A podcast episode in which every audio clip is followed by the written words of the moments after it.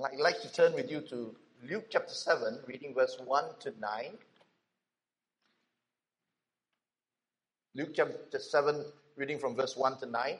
And it has to do with the centurion who came to Jesus, um, with, who wanted his servant to be um, healed. Let's read it from verse 1. After Jesus had finished all his sayings in the hearing of the people, he entered Capernaum. A century there, sorry, a centurion there had a slave whom he valued highly and was ill and close to death. When he heard about Jesus, he sent some Jewish elders to him, asking him to come and heal his slave. And when they came to Jesus, they appealed to him earnestly, saying, He is worthy of having you do this for him, for he loves our people, and it is he who built our synagogue for us. So he's a quite remarkable person. There's something different about him. He's a person who's actually loved by this very uh, uh, um, volatile uh, colony of people called Palestine, which they call Palestine. So he's different. He's a person who has actually loved the people of the people of God, and even built a synagogue for, for, for them. And Jesus went with them, but when he was not far from the house, the centurion sent friends to say to him, Lord, do not trouble yourself, for I am not worthy to have you come under my roof. Therefore, I will not presume to come to you, but only speak the word, and let my servant be healed. For I also am a man under authority, with soldiers under me, and I say to one, Go, and he goes, and to another, Come, and he comes, and to my slave, Do this, and the slave does it. And when Jesus heard this, he was amazed at him and turned to the crowd that followed him. And he said, I tell you, not even in Israel have I found such faith. And when those who had sent, re- been sent returned to the house, they found the slave in good health. It's I'm very sure it's a very familiar passage.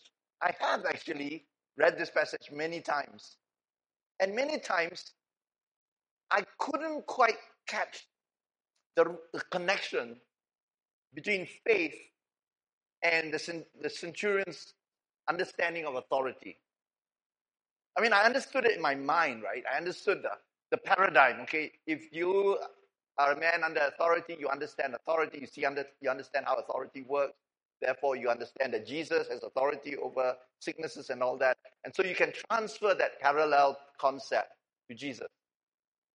But it's not enough for me to understand that because faith is very powerful. Faith can do more than just arrange your thoughts so that your thoughts make sense and they are aligned. Faith is something else. This faith of the centurion actually healed his slave or his servant. That's different from arranging your mind around things so that you understand authority, don't you think? I mean, it's not satisfying to me to know that he understood authority. I understand authority. You understand authority. Every day you, when you drive your car, you understand authority, right? Every time you go, go to work, you understand authority, whether legitimate or not, not, not legitimate. You understand authority. But there is something that's going on here for the centurion that is more than a mental understanding of authority. It's more than just a mental paradigm, a mental parallel. There is something about his experience of being under authority that broke a barrier in him so that what issued forth was faith. I wonder whether we need to look closer into this rather than just think, well, this authority, we understand the way authority works. I'm not sure whether what we think about that is really what the scripture is talking about because understanding like that doesn't produce miracles. That kind of understanding doesn't, doesn't produce miracles. It is something else that has happened in the very structure of his soul, and structure of his being, his spirit, that has somehow broken apart any kind of carapace or any kind of covering so that faith, authority, power releases to such an extent that at from a distance, that talk about action at a distance, from a distance, healing took place in that person's life. What was it? We want to be spiritually curious about these things and not just have mental ideas about spiritual things. Because mental ideas about spiritual things are fine, but do they do anything? Do they do anything? We can know a lot of things. BCF is a, is a, is a very well educated church, if I, not, not, if I might, might say so. But does it do anything?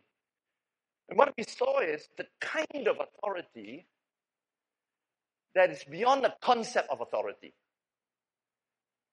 The authority that somehow had an effect upon this centurion that made that centurion connect with the live wire of Jesus' power. Ooh. Aren't you curious? I mean, think about it. That kind of authority, more than just mental stuff, more than just aligning, making it, having it make sense, make the theology all line up and all that. No, this is not what was going on. What was going on here is that Jesus, at the end of it, says, This man has faith that exceeds the faith of the of the, um, of, the, of the Jews. In fact, if you look at Matthew, Jesus said something even more, um, more um, uh, uh, rebuking. He said, in the last days, people from all other, other countries or other nations will come, north, south, east, and west, and they will eat table, and then the people of his own kingdom will be banished from that. What he was saying is that actually the people in Israel didn't have faith. They had concepts, but they didn't have faith. He was saying that the gold standard for faith is that things happen. Wow. And what the centurion is doing is saying there's something of that key that it cannot be understood in a facile way. It cannot be just understood just by thinking, oh, I get that. You know, I get authority. Yeah, I'm in the military. Yeah, I know, I know that. I know ranking and I, and I know position.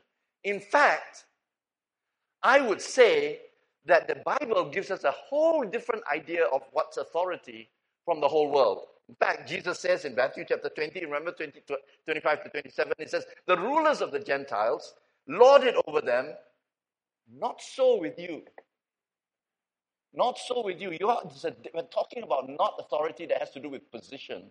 We're talking about authority that has to do with spiritual authority. You may be a person who's completely oppressed at the bottom of the totem pole, but you have more spiritual authority than the person at the top of the positional post.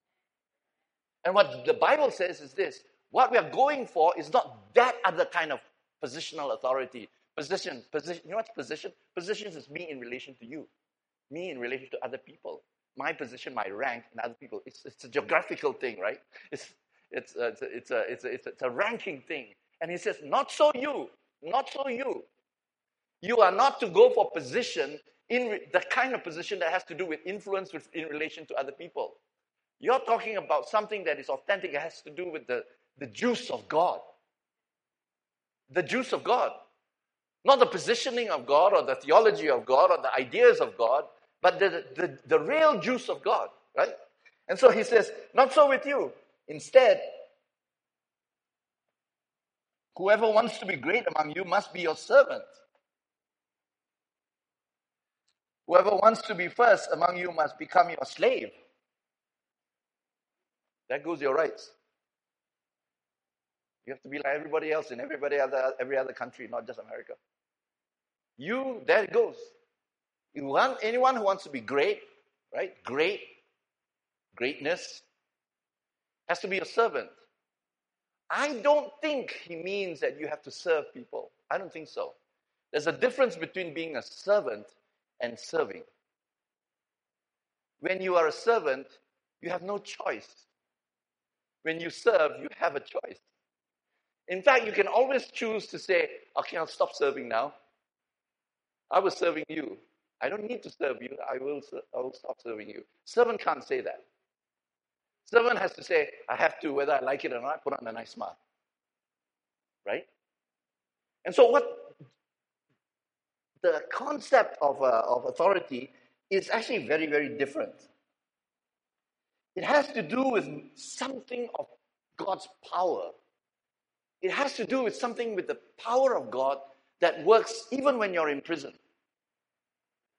And that is why the church did not emphasize staying out of prison, but going into prison. It didn't emphasize people's rights, even though the, the whole Bill of Rights is based on biblical, biblical truth. Don't get me wrong. We're not stupid. But the Bill of Rights is not what the Christian Constitution is all about. It has to do with the fact that you are, are joined to be a servant and lose your rights. So much so that when you lose your right, something breaks in you, but spiritual gold begins to overflow in you. And what Jesus is saying is that you've got to choose what you want. You've got to choose whether you want, you want your rights and your autonomy or your, your self directed uh, path, or you have the juice of God, the fellowship of God. And so I feel that this is something that is uh, that was uh, that is important, just from my own personal uh, experience. Before I was filled with the Holy Spirit, I was involved in Christian leadership. I was involved in IFES, my church, and all that. But I always found myself feeling very insecure and very easily hurt by people who did not recognize my validity. Yeah. Always feeling hurt, like I didn't get chosen for this, I didn't get chosen for that. Why didn't they ask me to pray or ask me to do to, to, to, to share or whatever? Is there something wrong with with me, and I would have endless conversations with people. I was just like your, your, your, your basic uh, belly, belly button gazer, who's constantly, constantly feeling, what's my position with respect to people? What's, what's my position? Where am I? Why is this person who's got tons of problems positioned higher, higher than me? It's always that. Then the Lord came, and I was baptized in the Holy Spirit, and what happened is that I just wanted God, right? I just wanted God. I didn't care about anything of that. I don't care, whatever you know, I don't care what you think about me as long as I'm God. Even if nobody sees that the power of God is, is, is, is flowing, it don't matter, it doesn't matter. I don't, I don't care if nobody knows about it, but I want to know whether God is with me or not. Okay, so that was really important. And I, and I didn't care two hoots whether people praise me after I was sharing the word or doing things or, or, or, or, or, counseling or, or, or, or doing whatever I was doing in terms of ministry. I had no care. In fact, it seemed so irrelevant what people thought about me, whether people valued me in the church or not. I just didn't. To me, it's not even a category. What are you th- thinking about? You can be you can be recognized and praised and affirmed and all that in the church, and God isn't flowing through you. That's the that's the greater nightmare. True? Are we speaking in the same church? Yes, yes. I thought to me, I don't care if I'm not affirmed. I just want to know whether God is there. I just got to know that. And I don't care if anybody know, knows about it or nobody knows, or, or if nobody knows about it. I just wanted that. That is the kind of spirit that a person who's a young Christian has when, when he or she comes to church. They don't care about whether, whether they are being praised or not. They, they don't, don't care two hoots about these things. And I remember that feeling of utter, utter disappointment after I had preached one of my first few messages, and people would come up to me and says, I really enjoyed that, really enjoyed that. And they would never be able to tell me what God did in their life. I remember going home feeling really depressed about it because I was a spiritual babe, see. I was a spiritual babe. And a baby has hunger for God, but does not have assurance of God. I wanted to give my whole life to God as a spiritual babe. And I was willing to do anything but I did not have assurance that God was with me. So as a, as a young babe, that was my emotional state. It was very unstable, very unstable. But uh, I remember those days. Things have changed. So I want to put it to you that actually in, in, in, um, in uh, chapter 7, that the centurion is speaking about a life that he has been habituated into, a life that has broken him. It has broken into his soul. so that he's not just a military man, but he's a person who has habitually and repeatedly found himself having to submit under the authority of another. It wasn't godly, but it was the practice of breaking the outer person, the outer shield of his own self respect, his own self affirmation, his own sense of who he was as well. I'm not saying that that's great training. I'm just saying that there was something that happened to him. That when Jesus was there, he found himself responding to Jesus' words and his power in a way that's actually quite different from many of us. Not mentally, but he knew what it was to meet somebody with spiritual authority and come under him. Come under him. If Jesus would say, Go jump in the well and say abracadabra three times, he would have done it. Right? He would, his will, his autonomy, his being would have subjected itself to him. It was, he was bendable. And we saw in the revival in Wales, the most, the touch word was always bend me, bend me, bend me. Now that's really an important thing because the hard thing for us is that most of us, most of them, Christians, are hoping that God can preserve their ego, can preserve the integrity of their will, their respect, their self respect, and their freedom to choose. That's why in America, freedom to choose is very, very important. That's not freedom, actually. Freedom is when you go to prison and God allows you to be freed up from self regard that the juices flow. And that is why there's always this breaking thing. I want to talk about this breaking thing because it's, it's, it's not what you necessarily think it is. Some of, you some, some of you may be thinking, oh no, here we go with VCF. Every five sermons, we get one of those negative ones in which I've got to suffer and suffer and suffer and I might be crushed. No, I don't think it's quite that. What was happening is this Jesus wanted to relate to him not on the basis of his mental projections, his mental interpretations, and Jesus speaking so much so that they just bounce and bounce and bounce. He wanted to get into him. And in relationship with him, with God, and with one another, there is a way in which, in our modern society, our relationships that we so hunger for are often relationships in which my projection of myself meets your projection of yourself, and my image of myself that I want to project to you meets your manipulated image of yourself so that when you have a good meeting, you had a successful meeting because you were able to project successfully who you want people to be, to think you are, or to affirm you. And that's, that's what we have. We call this social media. And so we have these personas in which social, in social media, media, your mask meets my mask, and and I work on this so that my mask is portrays exactly what I want my mask to portray, so that you will get from behind your mask the exact picture, not of me, but of who I want to successfully portray myself as. Correct?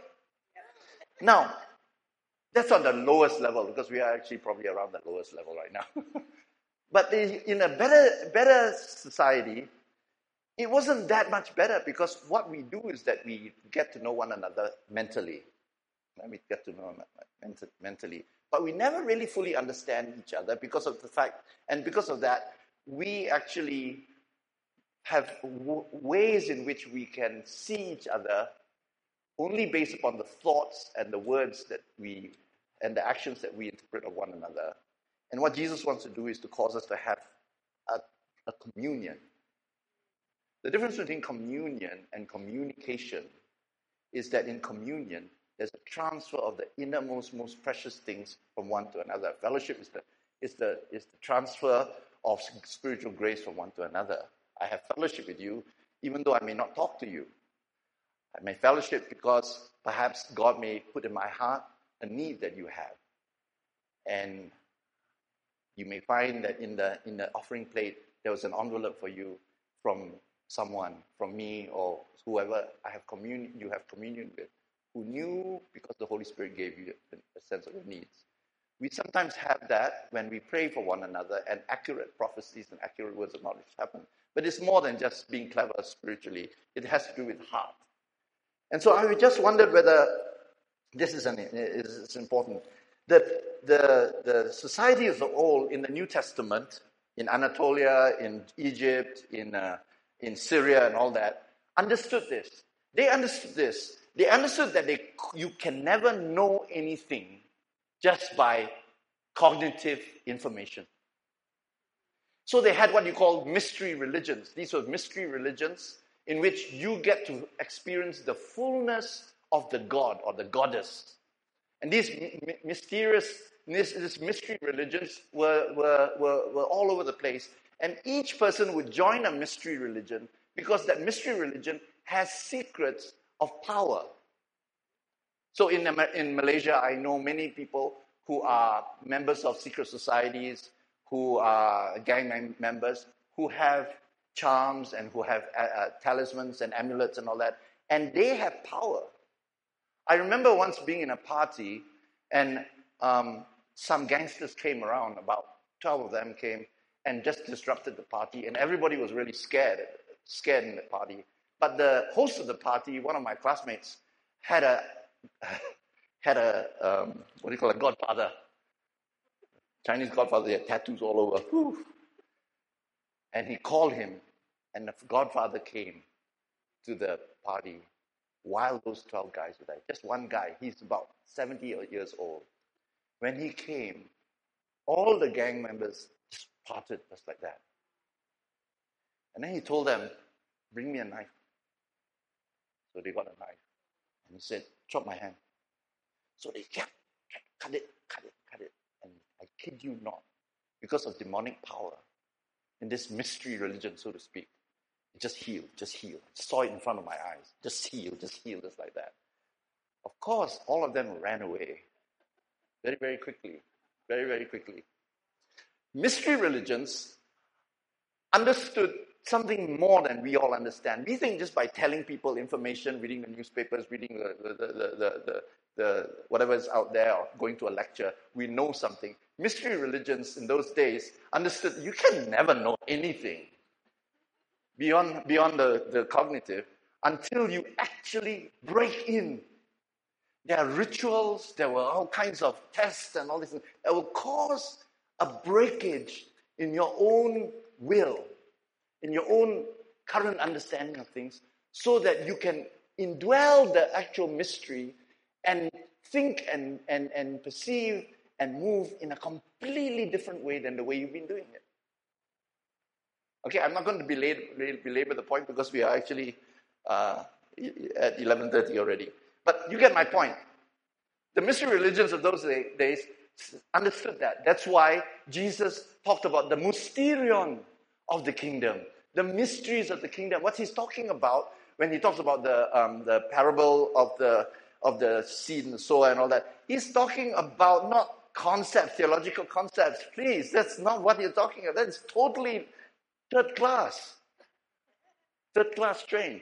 No, he's talking about the mysteries that cause us to enter into the power thereof. The secrets of, the, of those things. And so when uh, the, the, the centurion is coming to Jesus, he's understanding that in order for me to understand that, uh, the, these things, there must be something of my own un- unbelief, my own faith, my own independent thinking that has to be changed. I have to commit, commit myself to God, I commit myself to this man to such a way that whatever he says, I'm going to do it. I don't have a choice. I do not have a choice. I'm not going to serve him, I'm going to be his servant. Which means that if he tells me to go to jail, I go to jail. If he tells me that I have no race, I have no education, I have nothing, I have none. If, I, if he tells me that I'm, I'm going, uh, even though I wanted to go this way, I'm going to go there, I have a whole different identity, and that identity comes from a whole different born again experience. You know, the mystery religions had the idea of born again as well. You have to be born again because you can't do, you can't move in the mystery with the, with the, with the old life. You have to be born again, which means you have to die and to enter into it. And, and, and, and somehow the centurion caught it. He was one of the very few who caught it. He understood that somehow he could submit to Jesus and submit to everything that Jesus said subsequent to this event, subsequent to that moment. Amen? All right, let's carry on. Okay, the, the, the point has been made. Uh, if it's still difficult, um, come, come, come and see me, okay? Now, um, and Jesus, at the end of it, he says, you know, he was amazed, verse 9, at him and turned to the crowd that followed and said, I tell you, not even in Israel have I found such faith. In John chapter 12, some people came to Jesus or came to the disciples and said, We want to see Jesus. Do you remember that? I got three ribbons, and they're supposed to tell me where they are. John chapter 12. Okay, I was in John chapter 12. Um,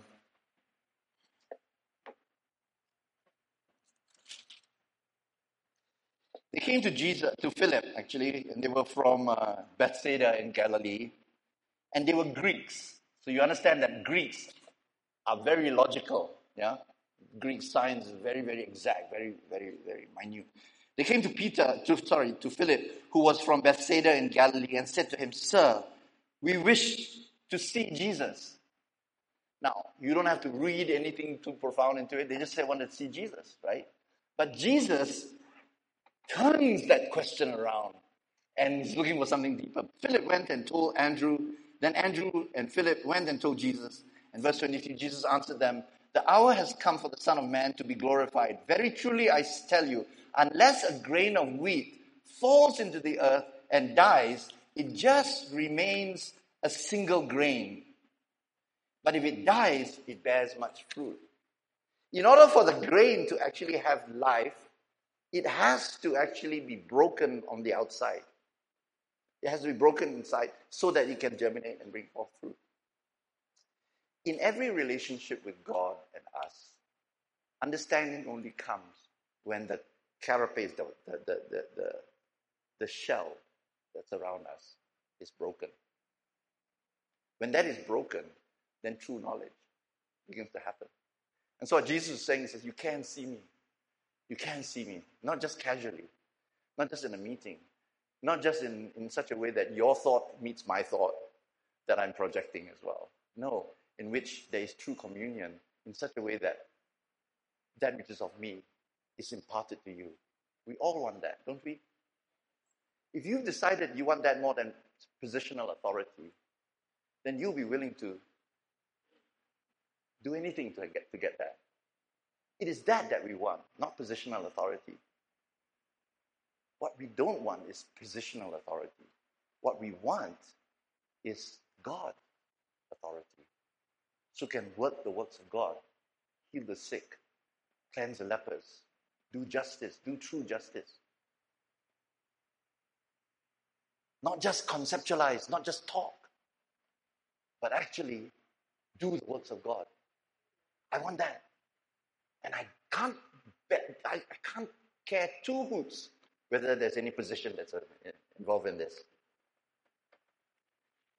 And so there's a way in which God actually calls us into this. And by now you are probably realizing that if you really want to come into relationship with God in a, that kind of way, you will hit a wall. It is the wall that prevents you from entering into the discipline of knowledge of God. It is the wall that you meet when you you are as a person, and I, who I am as a person, my long held and long loved thoughts and beliefs and all, values and all that are brought up before the bar towards God And God looks down at that and says, I'm receiving, but you must die to all that. That's what the centurion took with him to see Jesus. Because the centurion is nothing. Remember, a soldier does nothing except to please his superior, right? That means the centurion has no identity, no uniqueness that he is going to use as his identity. No particularities, no human particularities that he uses as marks of his identity. No background, no education, no pedigree that he can use as marks of his identity. No conceptual framework. He says, I'm here to please you. That's what Timothy, Second Timothy, right? I'm here to please you. And this is where most of us will come to our barrier. And uh, finally, I'm going to just very quickly turn with you to the last passage on that barrier. You ready? You ready? Exodus 17. Exodus 17.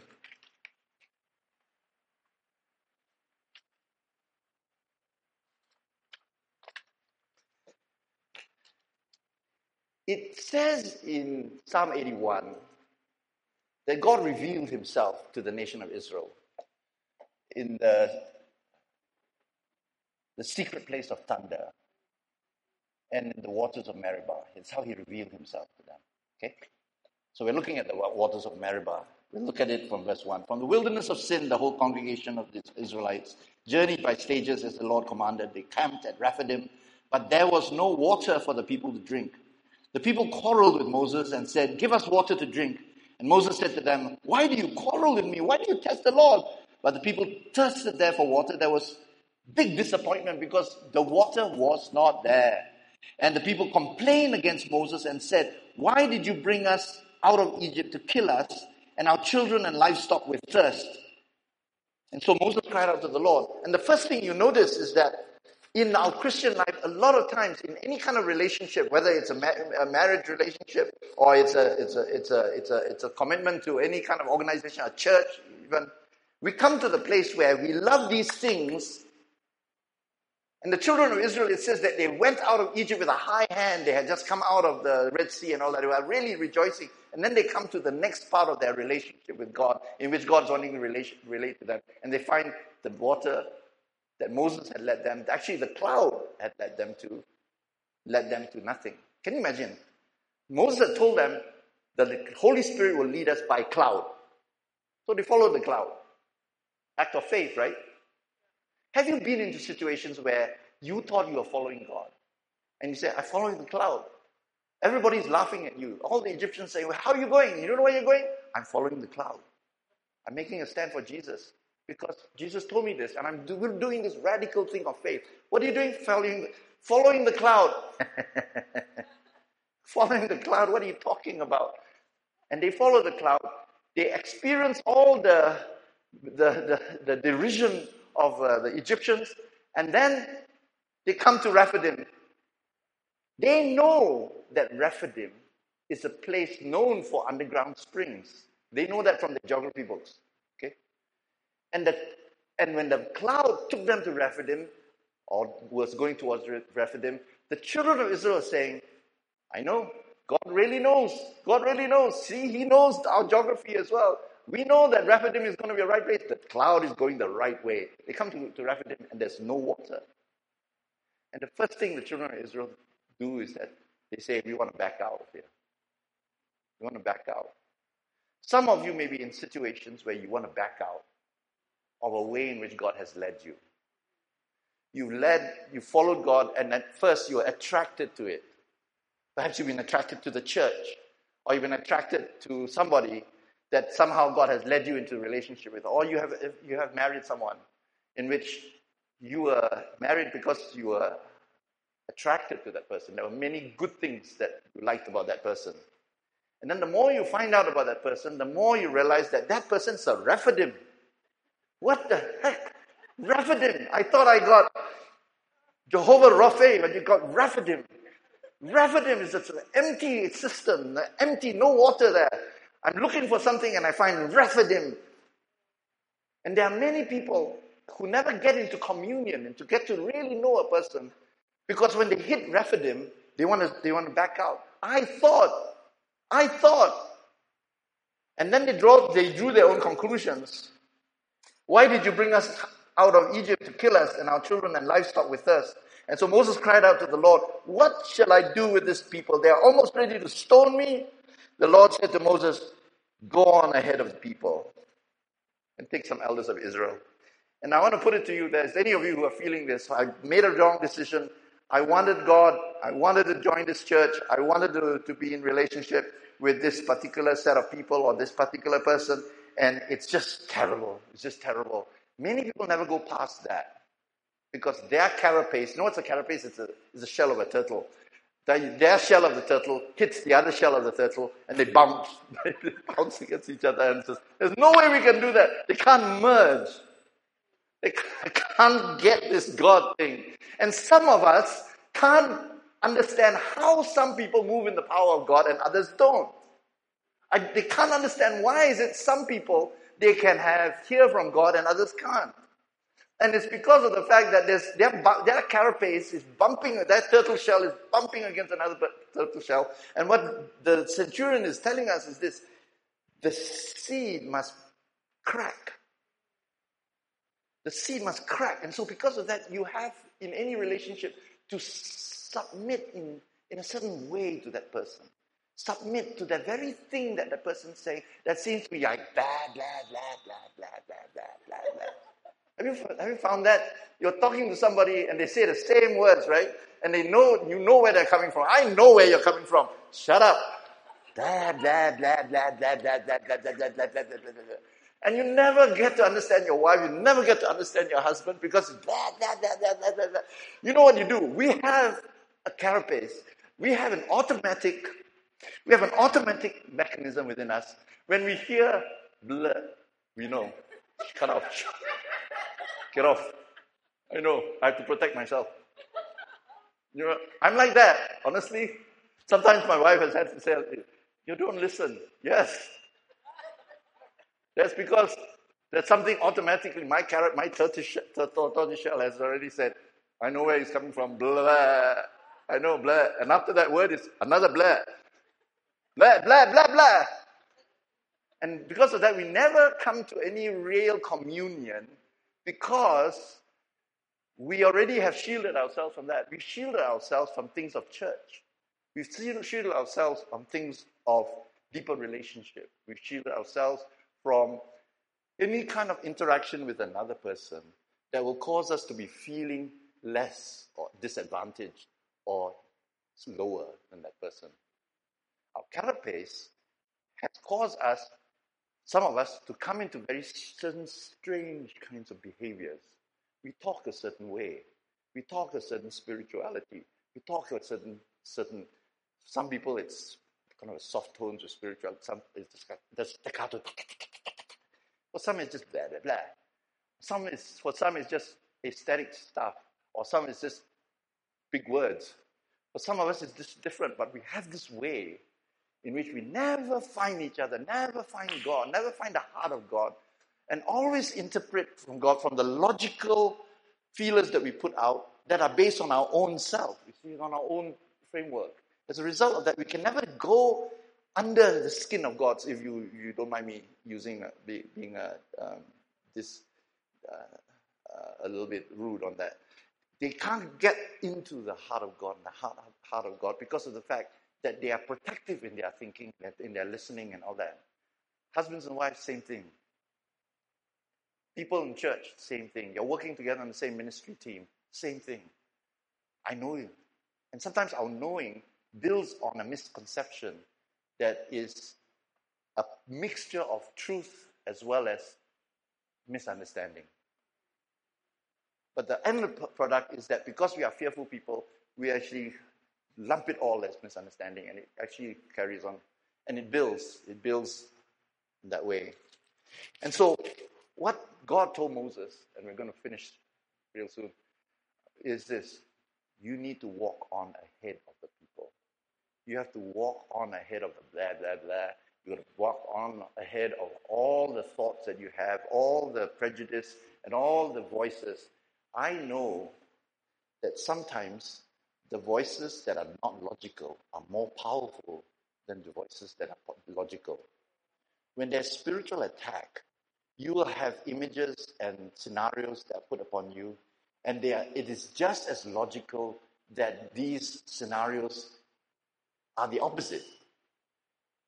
But because they are from the devil, they pierce.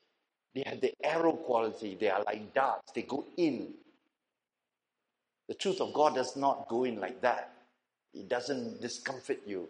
It actually heals you. It releases you. But you must give it permission.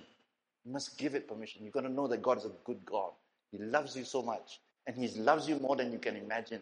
So that when you think you're projecting upon God His love upon, Himself, you are not. You're not even doing a little bit of it. God is actually much greater than what you just thought you projected upon God. He's better than your good. Amen?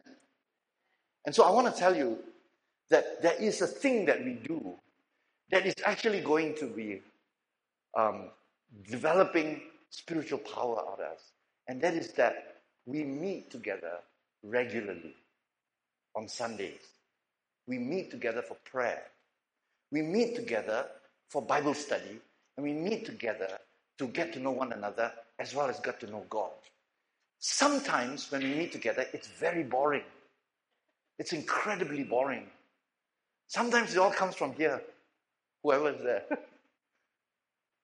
and you're going to have to keep coming because the discipline of repeated, habitual being there for God, not just coming with your body, but being there and open, is important for God to break the, the shell and come in.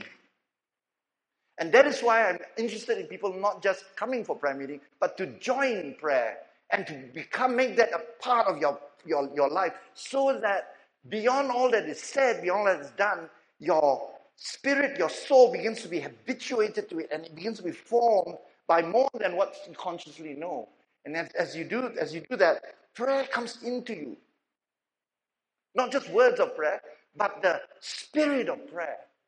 I don't know of any way where God can actually take us into the depths of Him except by imprisoning yourself in a particular regimen in which you are repeatedly coming before God until something soaks in, whether by osmosis or by, by Holy, and definitely by Holy Spirit work. So much so that after a while you find yourself in God. It is so interesting that in the in the new in the New Testament, there's this phrase that's always there. Then be found in Him. It's almost as I didn't know willy nilly. I found I found myself in Him. I found myself like moving the power of God. I found myself finding all these revelations coming to mind. I'm thinking exactly the same way. My mind, I'm not thinking a different way. It's just coming. To be found in me, found in Him. I want to put it to you that the place in which we relate together in the Spirit is in the place of prayer. It's in the place of prayer.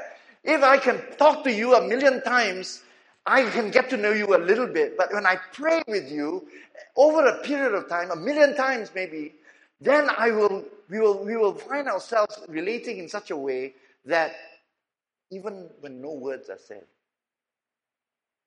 just happen. Things, supernatural things happen. There's, it's prayer, it's coming to church on Sunday, coming on time, giving, giving God honor, respecting God. We live in a society in which everybody is equal, including God with us. So what we have, what we have is a society that's based upon non-infringement of rights. But nobody asks who do who do we come under? No, who do we come under? So that uh, a lot of times, as church or as as as as as, uh, as clubs or societies are, we are a mutual benefit society. The mutuality is good. But if you want spiritual authority, then you come under God's authority, you submit under it, then the authority of God flows through you. When we are casting out demons, we are very, very careful to not have anybody who's in the team who's rebellious or who is not connected, who hasn't come under the authority of the church. Because when they try to do that, they may have some authority in themselves, but they can never be safe. Because it's only when you come under authority of God that the authority of God flows through you and it doesn't draw attention to yourself. Amen? I want to invite you to join VCF. Okay? Join, join, join the church not, not just by coming in and sitting, but join in the very vital things that have to do with life of church. Because it is in these vital things that more than talking has to happen. There needs to be a break. And that happens, I've seen in my own life, a lot of times in my own former church, I find that I begin to imbibe a lot of things that my brothers and sisters, my pastor, my uh, leaders, and all that have. Something just gets rubbed off. Amen? Let us pray. We thank you, Lord, that you are holy and not like us. Your authority is beautiful and gives us liberty. Don't force us. You don't make us all the same. And we recognize that in this dehumanizing society that we have, the pressure to be like everybody else is so great.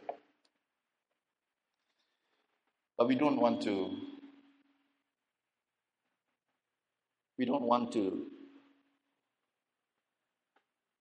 become individualistic either.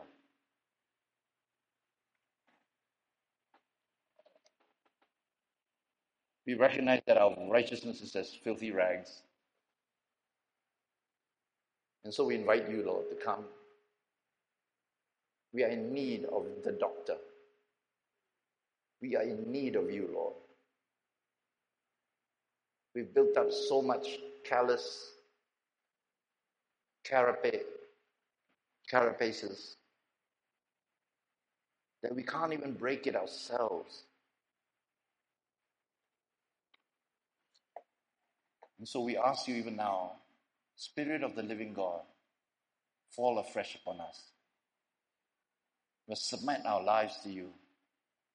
We submit our wills, our, our identities to you. Come, Holy Spirit, we welcome you. We welcome you, Lord. Hallelujah. If God's been speaking to you, just lift up your hands. And just uh, surrender to Him. I'm surrendering to you, Lord. Not as an equal, but as my potentate, my King and my Lord, my Lord and my God. I am nothing. Nothing in my hands do I bring. No uniqueness, no special qualities. But I submit to you and I invite you to come and make your abode with me. There are some of us who have never known the reality of God. You haven't figured it out yet. But the Lord is loving you, just like the mother hen that we heard about. How much I have longed to gather you under my wings, but you would not. Because you have a will, you have being, and your disease as well. But I want to drag, gather you under my wings as a mother hen would do, as a mother eagle would.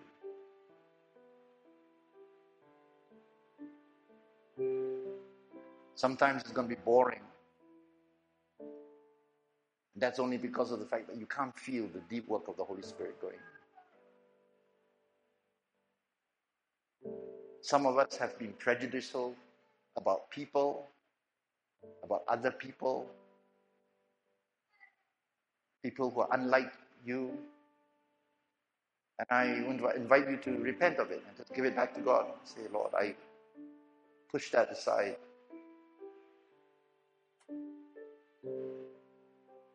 I want to be part of your church, Lord. I want to be one that can be fitted together to move in the beautiful things that you are going to be doing. In Jesus' name, Amen. Amen.